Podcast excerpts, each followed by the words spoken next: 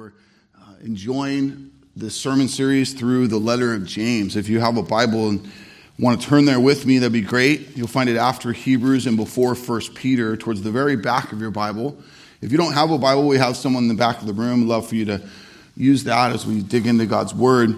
Uh, calling this series Faith at Work, and it's much of what this little short letter does. It's, it's short and it's small in size, but man, it packs a lot of great counsel of God and biblical truths.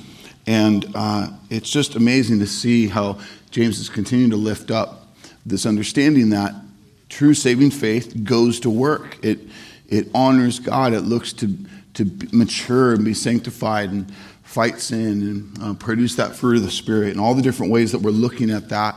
Today, we get to look at what that means and how that works for the area of slander and um, judging others. As we study chapter 4, verse 11 and 12, um, we really want to hold high the authority of the Word of God here and um, want to preach it faithfully. It's a uh, high call and one I take uh, very seriously and joyfully to get to do here at Disciples Church. Uh, look with me at our passage today, James chapter 4, uh, 11 and 12. Do not speak evil against one another, brothers. The one who speaks against a brother or judges his brother speaks evil against the law and judges the law. But if you judge the law, you are not a doer of the law, but a judge. There is only one lawgiver and judge, he who is able to save and to destroy. But who are you to judge your neighbor? Look with me first at his opening words in verse 11. Do not speak evil against one another, brothers. The Greek word here for speak evil translates speak against, or better, or more succinctly, to slander. To define slander, the definition of slander is a false tale or report maliciously uttered. So it's, it's something that's not true with malicious intent, intending to injure the reputation of another by lessening him in the esteem of his fellow citizens. Slander looks to hurt people, hurt their reputation, defame their character.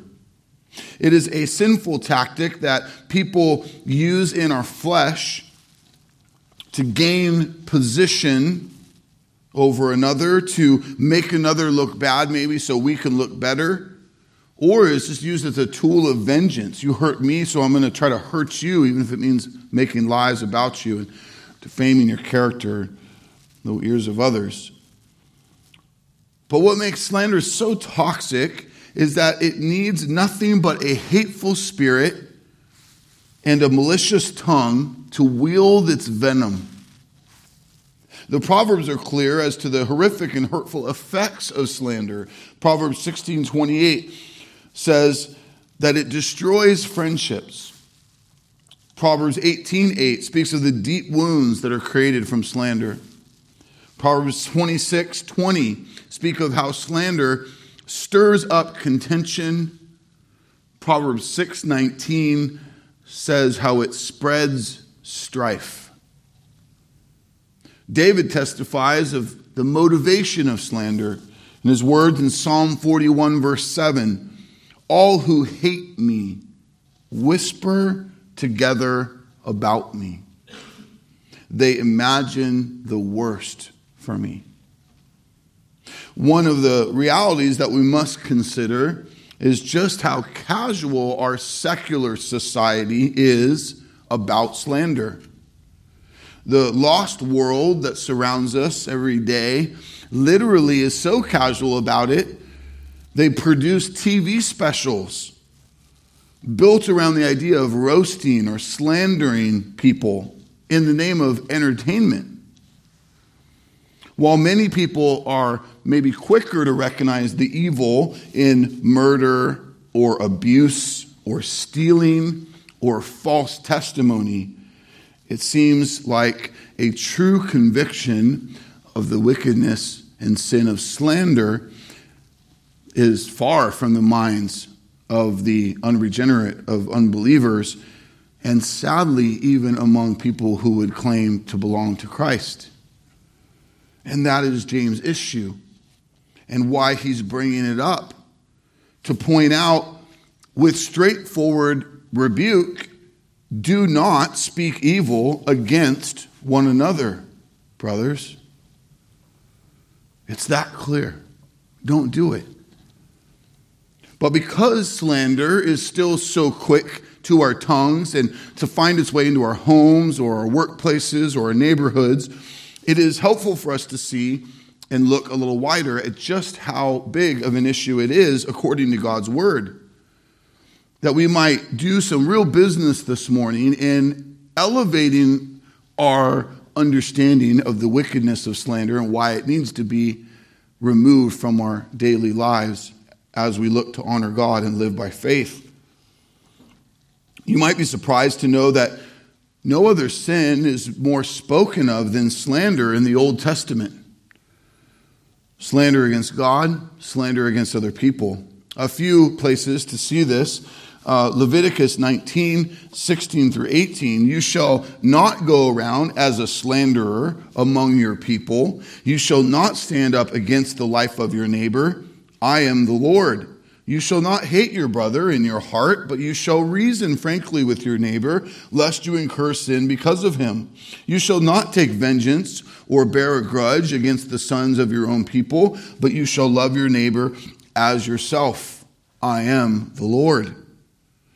Or in places like in Psalm 15, 1 through 3, who shall dwell on your holy hill?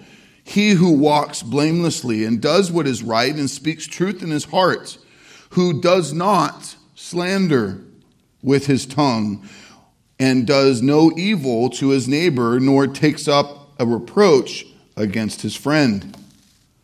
Consider the seriousness of our Lord in these words spoken in Psalm 101, verse 5 Whoever slanders his neighbor secretly, I will destroy. Maybe it's not as casual as we've made it out to be. Solomon wisely counsels not to associate with one who goes about slandering. Proverbs 20, verse 19.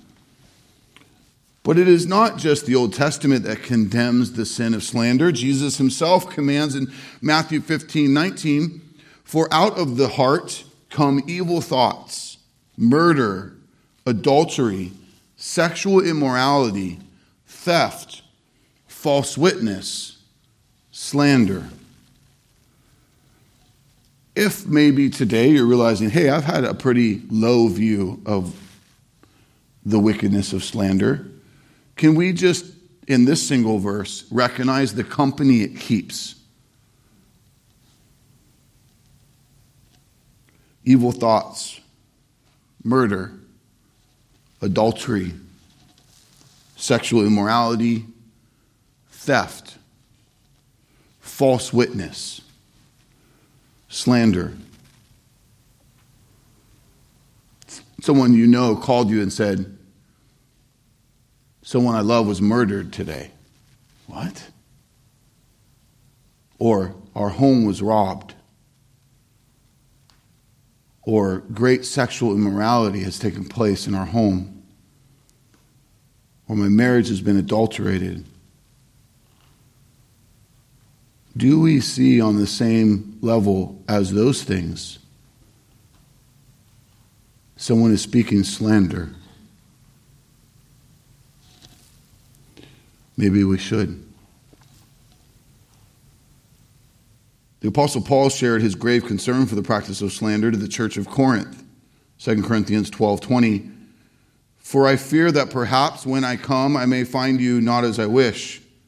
You may find me not as you wish, that perhaps there may be quarreling, jealousy, anger, hostility, slander, gossip, conceit, and disorder. He emphasizes the need to put away sinful practice of slander to the church of Ephesus. In another letter, Ephesians 4 31 and 32, let all bitterness and wrath and anger and clamor and slander be put away from you, church. Along with all malice, be kind to one another, tenderhearted, forgiving one another as God in Christ forgave you. That we who are of faith and that faith is at work means forgiveness for others, not malice and gossip and slander. He writes to the church in Colossae, uh, Colossians uh, 3 8 through 10. But now you must put them all away anger, wrath, malice, slander, obscene talk from your mouth. Do not lie to one another, seeing that you have put off the old self with its practices and have put on the new self, which is being renewed in knowledge after the image of its creator.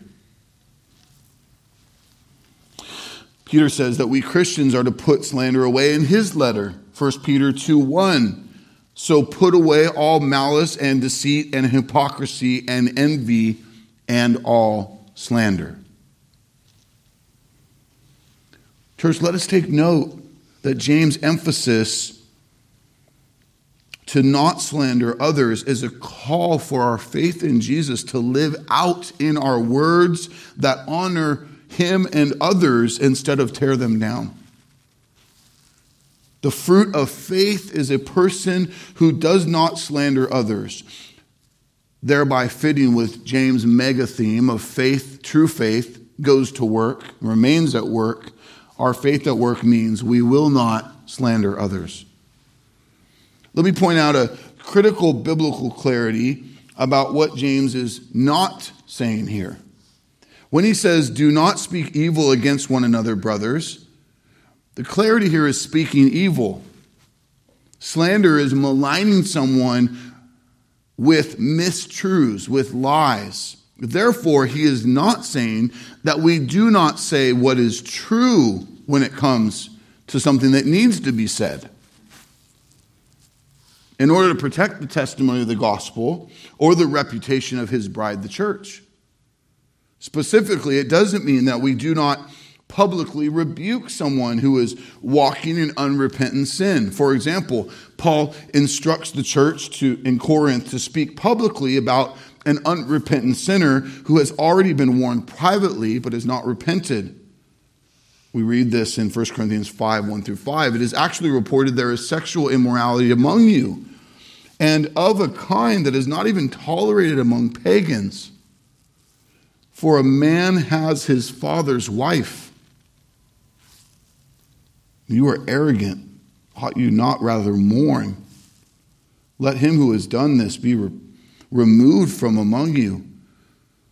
For though absent in the body, I'm present in the spirit, and as if present, I'm already pronounced judgment on the one who did such a thing. When you are assembled in the name of the Lord Jesus, and my spirit is present with the power of the Lord Jesus, you are to deliver this man to Satan for the destruction of the flesh, so that his spirit may be saved in the day of the Lord. It is loving that they call him out publicly with truth. That is not slander. Let us not confuse the two. One more quick clarity on slander before moving on to James' emphasis on judging others. While we are not to practice slander, the reality is the sinful world church will slander you. Good and often. They will lie about you and try to malign your character. Peter gives us great counsel when we are slandered, how to respond in the name of Jesus, the power of Christ. Instead of responding evil for evil or slander for slander, Peter says in 1 Peter 2:12, "Keep your conduct among the Gentiles honorable, so that when they speak against you as evildoers, they may see your good deeds and glorify God on the day of visitation." May it be so. May our faith at work produce a steadfastness that does not revile, not return evil for evil or slander for slander. He continues in chapter 3 of this letter, 1 Peter 3:16, having a good conscience so that when you are slandered, not if, but when When you are slandered, those who revile your good behavior in Christ may be put to shame. I don't know if you've experienced this. I have. I've had great accusation wrought with lies made against me, by which my flesh wants to scream correction of truth from the hilltop. And with good counsel and brothers around me, the humility uh, of a right response and an identity fixed in Christ and not on the opinions of others allowed me to navigate such things. But I, I, I'm telling you that the temptation to act in the flesh in moments of great slander is real. So we need these truths of God's word, the fellowship of the brethren, the body of Christ to walk with us, and an ongoing maturity of our faith to respond rightly in a way that honors God. May our testimony in Christ to not slander and to process others' slanders in such a way show that Christ is our hope, that Christ is our identity, so much so that they who are dead in sin might see the good news of Jesus and repent and believe and be saved. What a great gift that would be. Look at the second part of verse 11 with me. The one who speaks against a brother or judges his brother speaks evil against the law and judges the law. First thing you will notice here, before we get into the meat of this second point, is how heavy James is using the term brother. Multiple times in this one verse, he's talking about family, not by birth family, but blood bought family, the redeemed family of God, other Christians who have been born again. Slander and sinful judgment are the antithesis of what it means to love, support, protect, and care for each other as God's family. James adds to speaking against someone that we should not judge them. This falls in line with Jesus' straightforward teaching in Matthew 7 1 Judge not that you be not judged. We who are in Christ have been forgiven of our sins by our holy Lord, have been given a great grace and pardon from the judgment we deserve because of our sin. The judgment of our sin was put on Christ. And it is in Christ that we are no longer under the ceremonial law of the Old Testament or the bounds of the Old Covenant, but are in a new covenant with God one made so by his shed blood, as he testifies in the Lord's Supper with the disciples that night.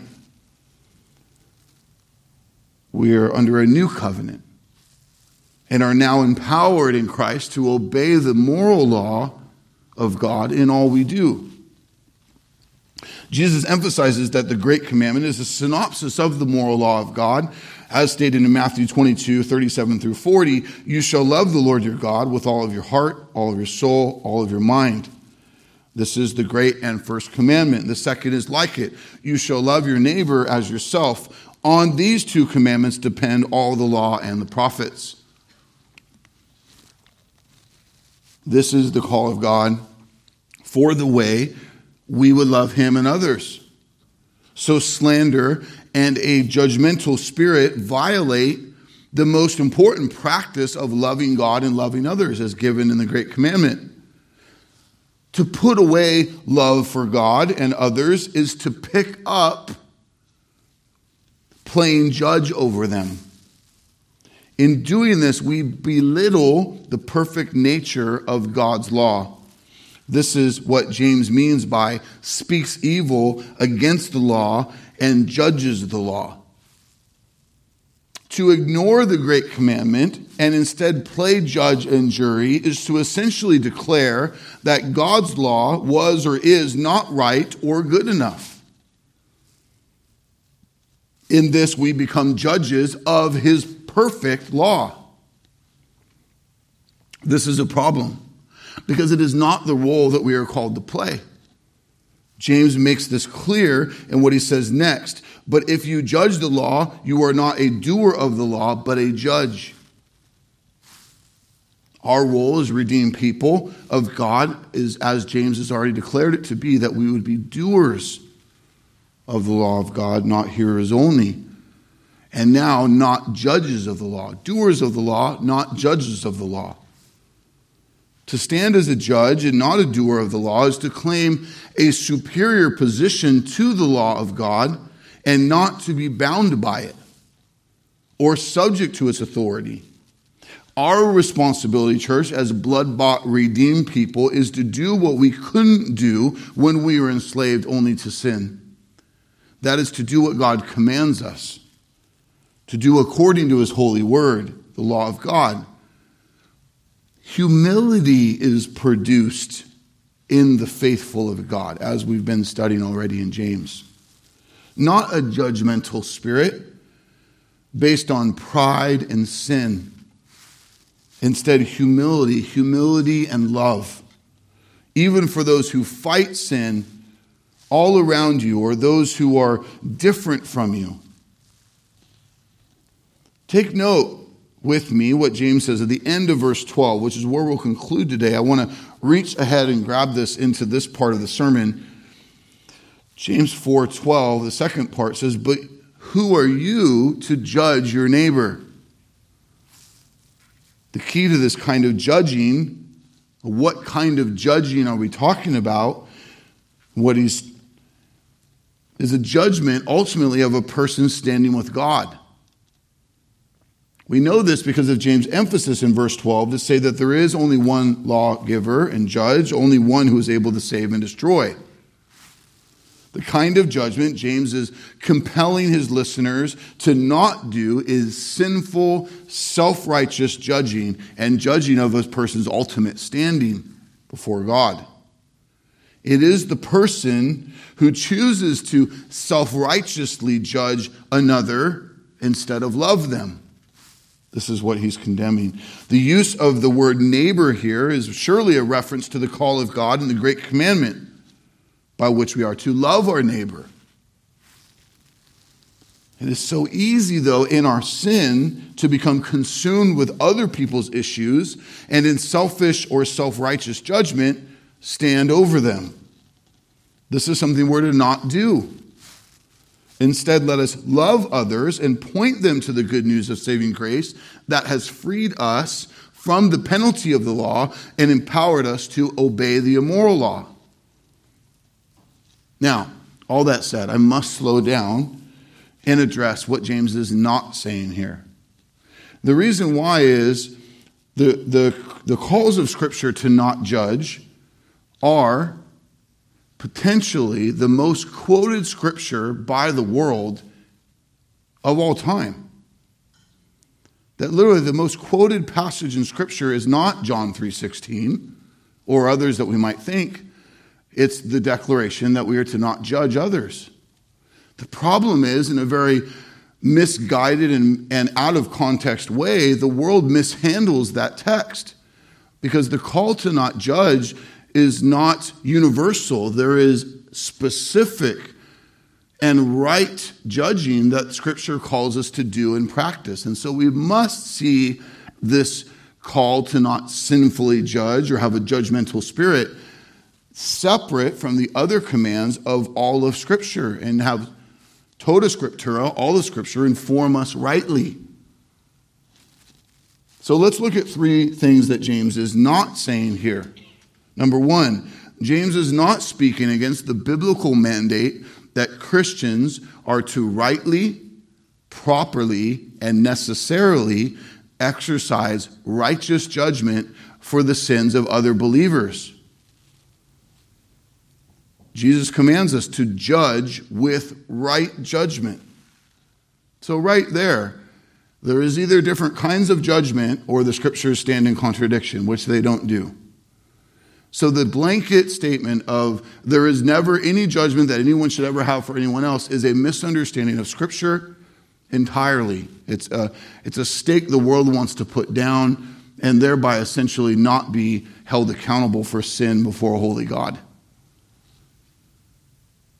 Judge with right judgment, Jesus says, John 7, verse 24. God's word is clear that we are to exercise righteous, God honoring judgment in lovingly pointing out the sins of our brother or sister in Christ. That it's not loving to leave them on a path of unrighteous practice of sin. Jesus said in Luke 17, 3, pay attention to yourselves. If your brother sins, rebuke him. And if he repents, forgive him. It is loving to rebuke a brother or sister in Christ for sin. Thereby, the scripture does not teach that we're never to judge one another. We are to exercise right judgment for what is sin and what is not, and love each other enough to actually call each other out when we're running in folly. If your brother sins, rebuke him. If he repents, forgive him. 2 Thessalonians 3 13 through 15. As for you, brothers, do not grow weary in doing good. If anyone does not obey what we say in this letter, take note of that person, have nothing to do with them, that they may be ashamed. Do not regard him as an enemy, but warn him as a brother. So, this is the process of calling out a brother or sister in their sin to repentance. And sometimes there's a journey there, as we'll see Jesus give us a, a protocol for that in a moment but it is loving to do that. So then, how do we exercise the biblical commands to warn and admonish each other when we see them caught in sin? Very important key is righteous judgment and Christian accountability is not about being more concerned with everyone else's stuff before your own. Biblically, we're to start with ourselves and be honest about our own sin and activity, to be looking to practice repentance and confession of sin, inviting others in. That we're not hard to get to, but we're, we're saying, Thank you for loving me enough to point out what I'm not seeing.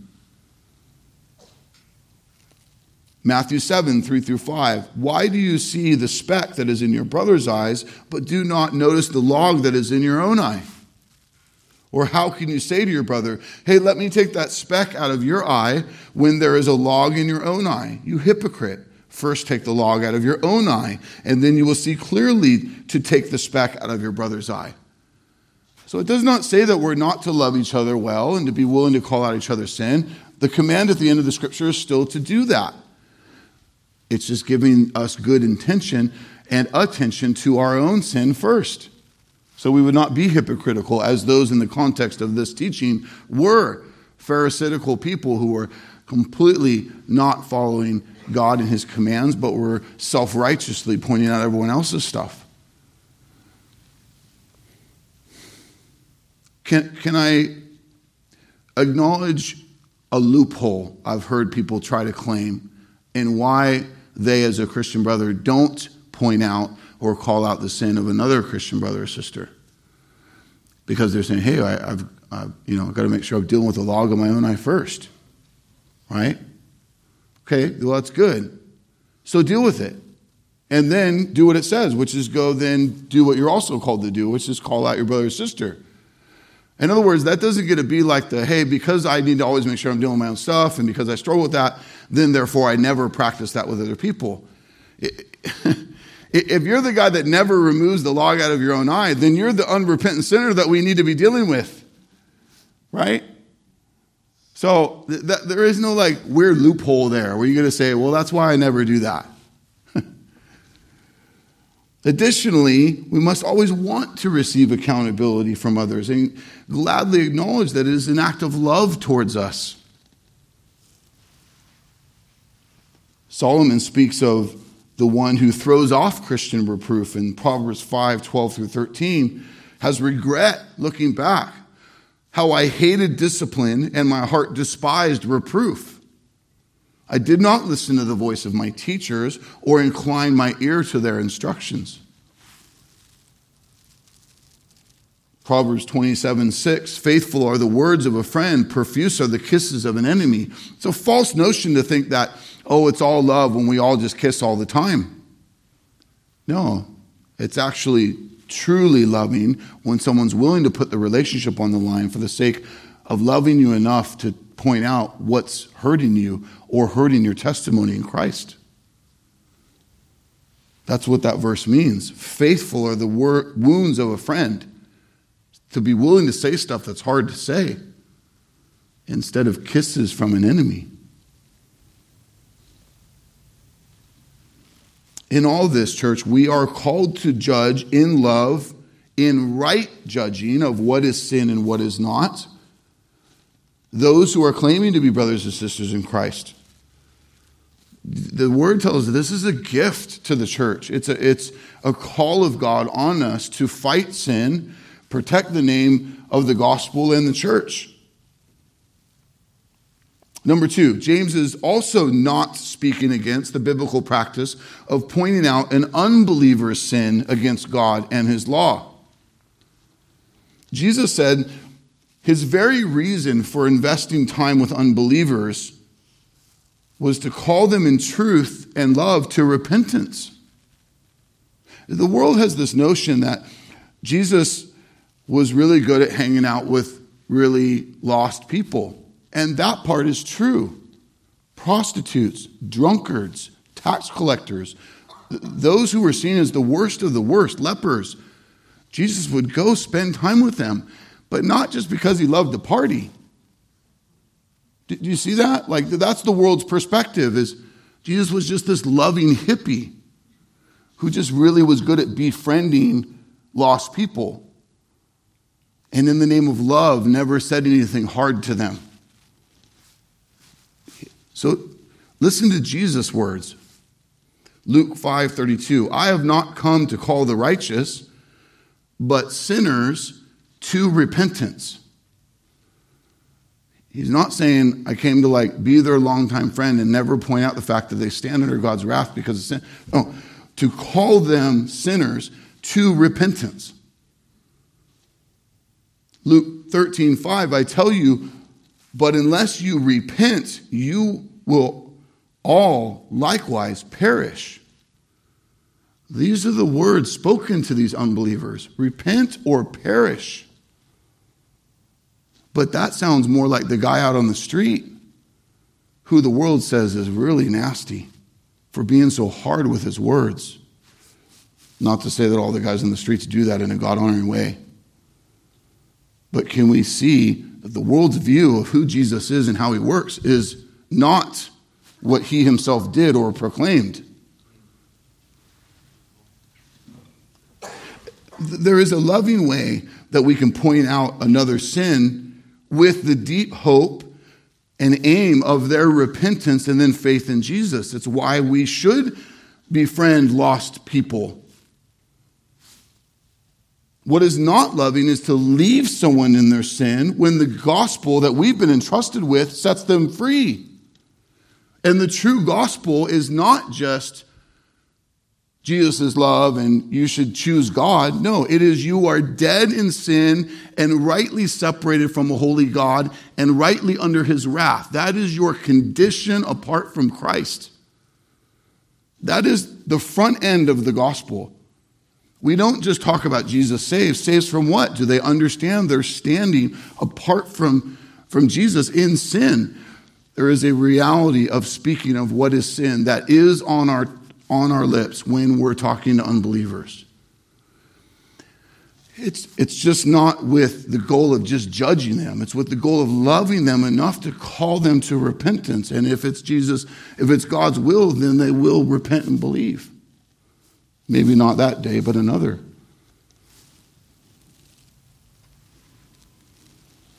It is not judgmental. It is loving when done in the context of gospel witness and calling unbelievers to repentance and faith in Jesus for salvation. Number three, James is also not speaking against the biblical mandate to practice Christian discipline on those who claim Christ but refuse to practice repentance of sin. There is often people who will say, I'm a believer in Jesus, but will not take actual action to turn from sin, change their ways to honor God. Jesus himself gave us the, the roadmap of what we are to do with that kind of person. Read his instruction with me, Matthew 18, 15 through 17. If your brother or sister sins against you, go and tell him or her his fault between you and him alone. out of love. Can I just say, a lot of us needed to start doing that step better than we do. Shame on you for knowing there's sin in the camp or there's sin that's happened against you, and yet out of the name of just playing nice, you don't speak up to that person.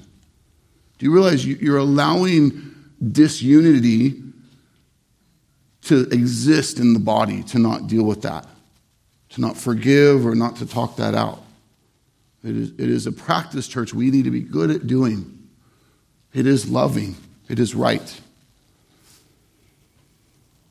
Reading, continuing, if he listens to you, you have gained a brother. Praise God.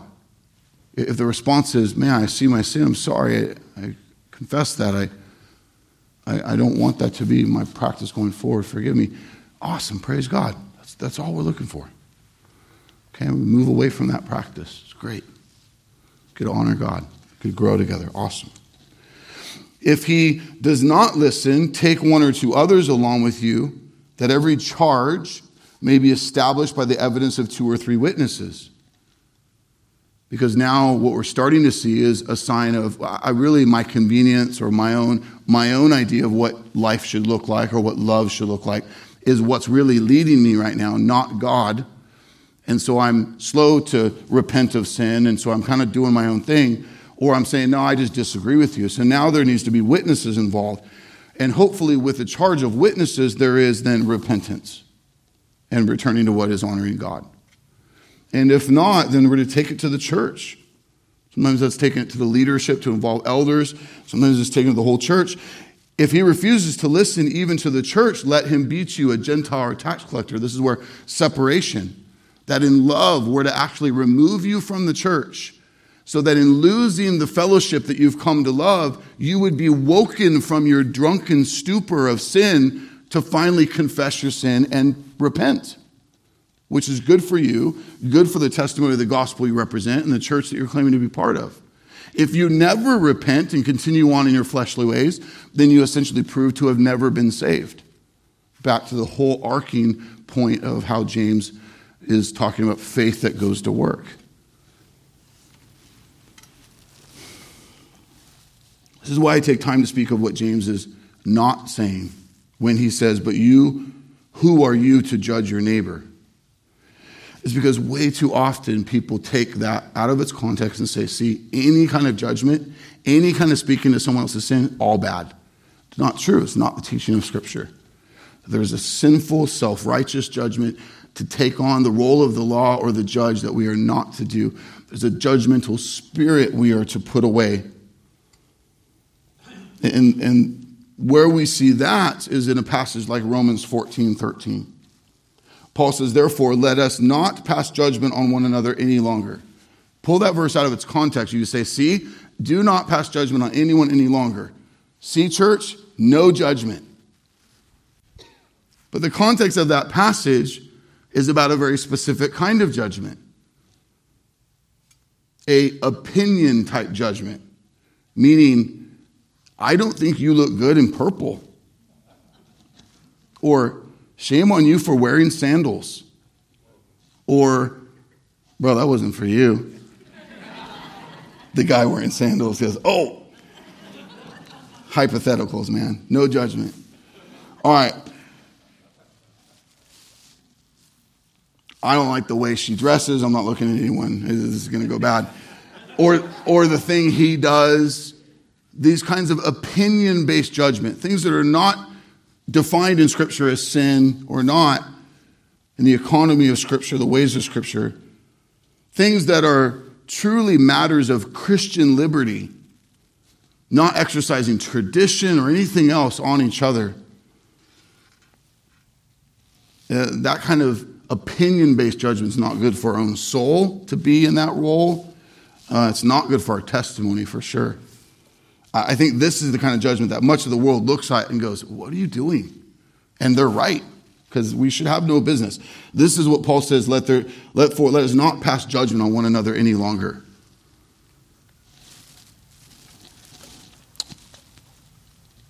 Christians for a long time have received a bad rap because of others who claim Christ but are, are loud in judgment over things that are not sinful. but are matters of personal preference. So that, that's what Paul is saying in that Romans passage we should no longer do. Uh, let me, let me give you some testimony of my own self. I, I grew up in the church, and thereby, for those of you who did grow up in the church too, you might resonate with some of this. I grew up around some people who were really good at this kind of judgment. Um, and it rubs off on you. Um, some specific people that, you know, I really had some influence in my life. And, and as I began to mature in my faith, I began, by God's grace, the work of the Holy Spirit, and even some brothers and sisters loving me enough to call me out on it. To say, you exercise your opinion way too much.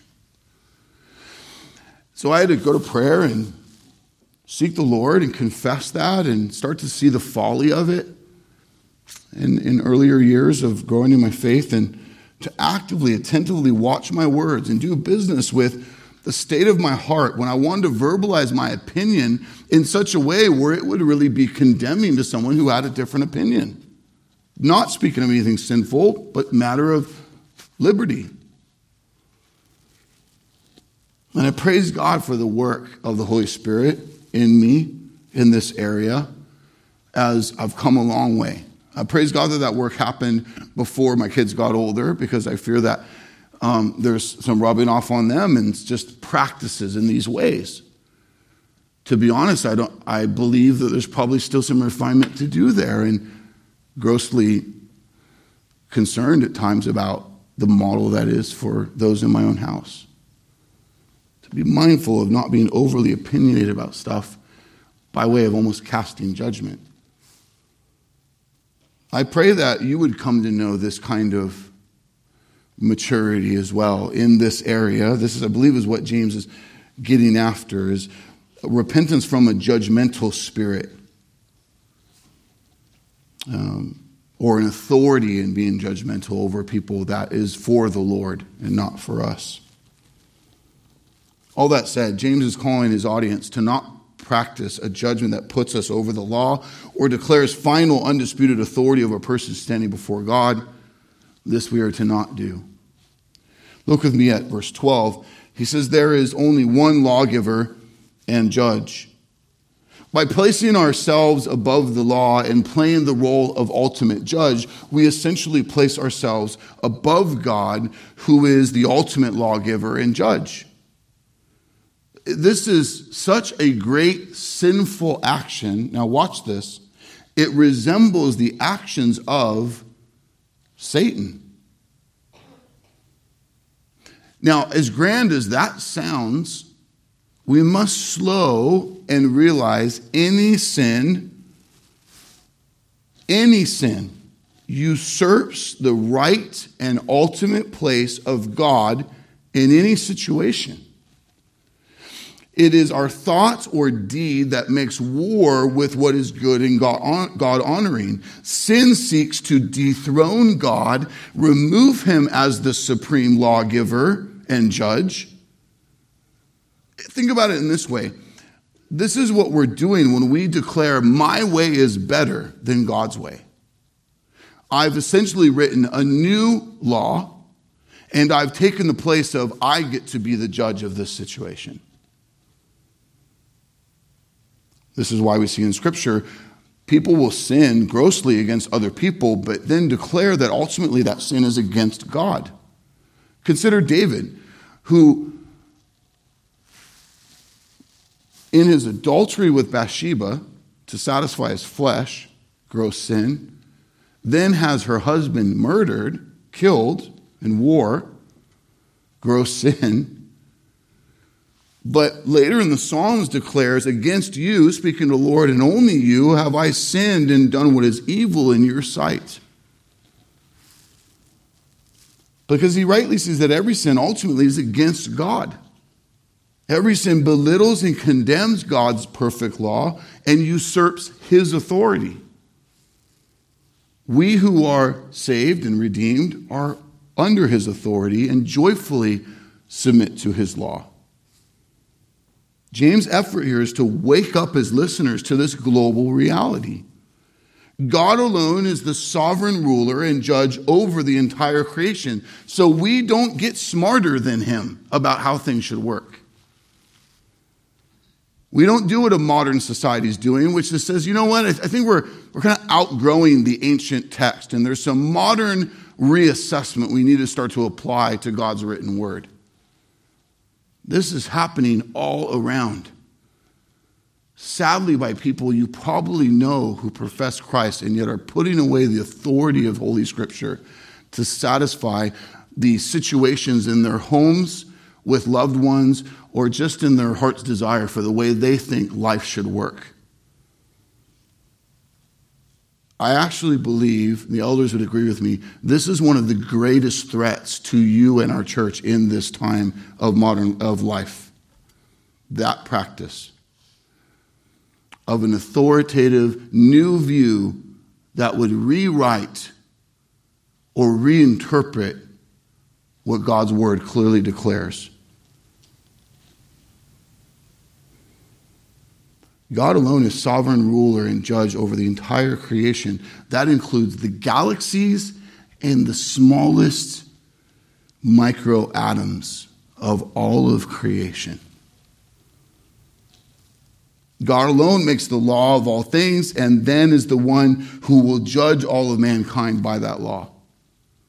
He does this with utter perfection and knows not just what he sees, but every heart and intention and thought of mankind.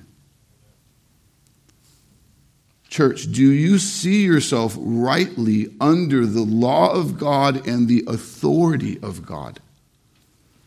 To think otherwise is to sinfully take on these very roles yourself. Finally, James says in verse 12, He who is able to save and to destroy. Speaking of God, there is one lawgiver and judge, he who is able to save and destroy. God is the only one who is able to save and destroy. Think about that statement. Let's start with the latter first. God is the only one able to destroy because he is the righteous judge. He is omnipotent, all powerful. He is justice. A very, very important scripture statement in Matthew 10 28. Do not fear those who kill the body, but cannot kill the soul. Rather, fear him who can destroy both the soul and the body in hell. Only God can destroy a person in hell. Think about that. Who has the authority to do that? Only one. He who belongs to Christ should not fear the creation of God. This includes Satan. We should not fear Satan. Who, Satan, who is rightly and fully under the authority of God's sovereign rule. Instead, we fear the one who reigns over all things. We honor him, we serve him. He is over all things, including suffering, including justice including election of his creation. And a very sobering passage of great truth when we understand it rightly. Romans 9, 22 and 23. What if God, desiring to show his wrath and make known his power, has endured with much patience vessels of wrath prepared for destruction? There's that phrase, destruction. In order to make known the riches of his glory for vessels of mercy, which he has prepared beforehand for glory. To be clear, the word destroy or destruction does not mean annihilation. It does not mean poof, you're gone. That would not be a right justice on the grossness of our betrayal of the holiness of God. No, the phrases of destruction or to be destroyed are of the eternal punishment we will face in hell for those who stand against the lordship of Jesus Christ.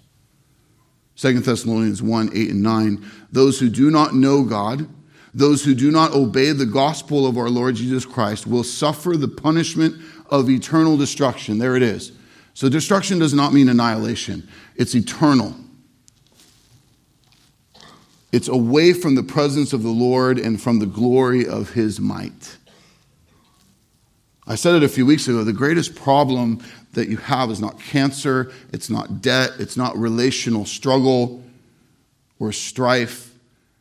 It is if you stand apart from Christ, your greatest problem is that you rightly and fully stand condemned under the mighty hand of the holy God.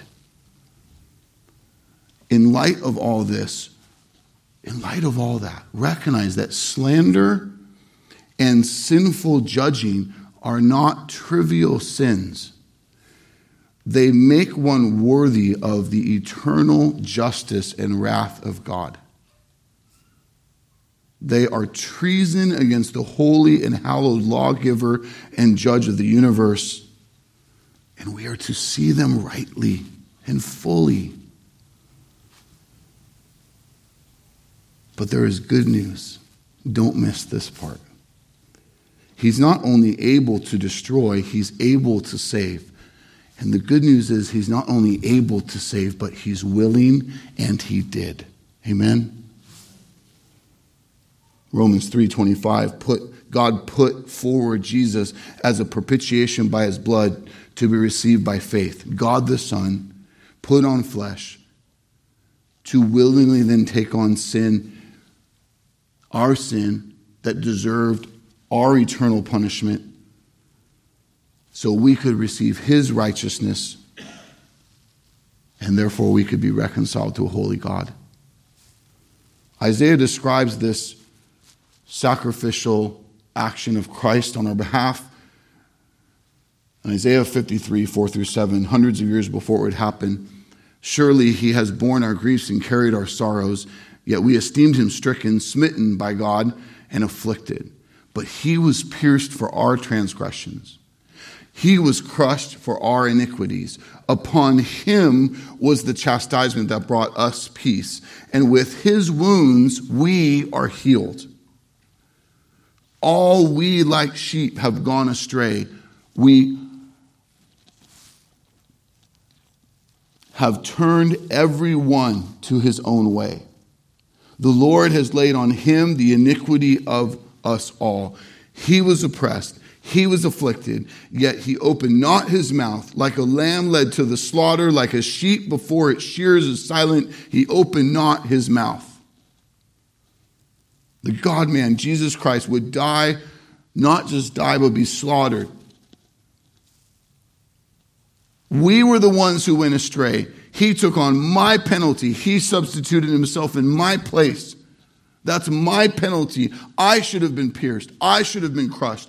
I should have been wounded unto death. I should pay the eternal wrath due me. 2 Corinthians 5:21 but God made him Jesus Christ who knew no sin to be sin on our behalf. He became sin on our behalf. He paid our price. He atoned for my sin. It was finished on the cross.